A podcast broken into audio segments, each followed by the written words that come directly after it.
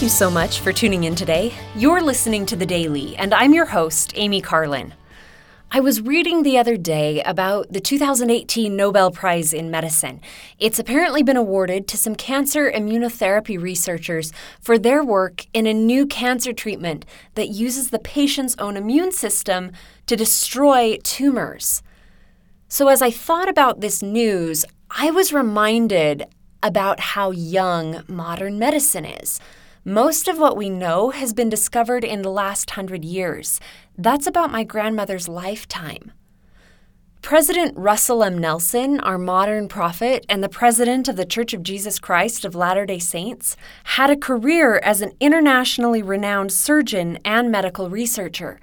He performed the very first open heart surgery in the state of Utah after building his own heart-lung bypass machine. We look at the amazing things that modern medicine is capable of.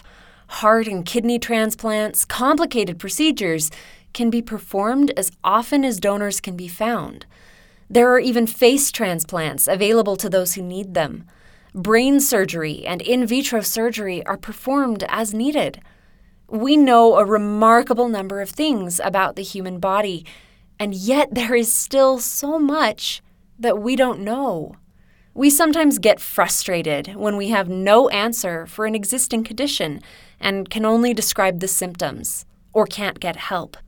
We forget how new this all is.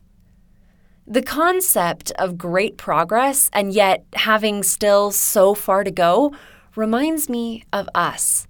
We are children of God, and we have learned so much, especially thanks to Scripture, the restoration of His church, and modern revelation. But how little we know, how little we understand compared to our Heavenly Father. We are like children, understanding some things but completely failing to grasp others. As Paul said, "For now we see through a glass darkly, but then face to face.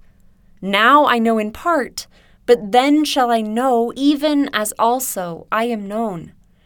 When we grow frustrated at the things we do not yet understand, let's remember that we are still learning. Let's remember that we may not be able to understand all things yet. Let's remember that as we continue to seek knowledge through study and also by faith, it will be given. As it says in Second Nephi, chapter twenty-eight, verse thirty, "I will give unto the children of men line upon line, precept upon precept, here a little and there a little. And blessed are those who hearken unto my precepts, and lend an ear unto my counsel. For they shall learn wisdom, for unto him that receiveth I will give more." Let's keep searching for truth.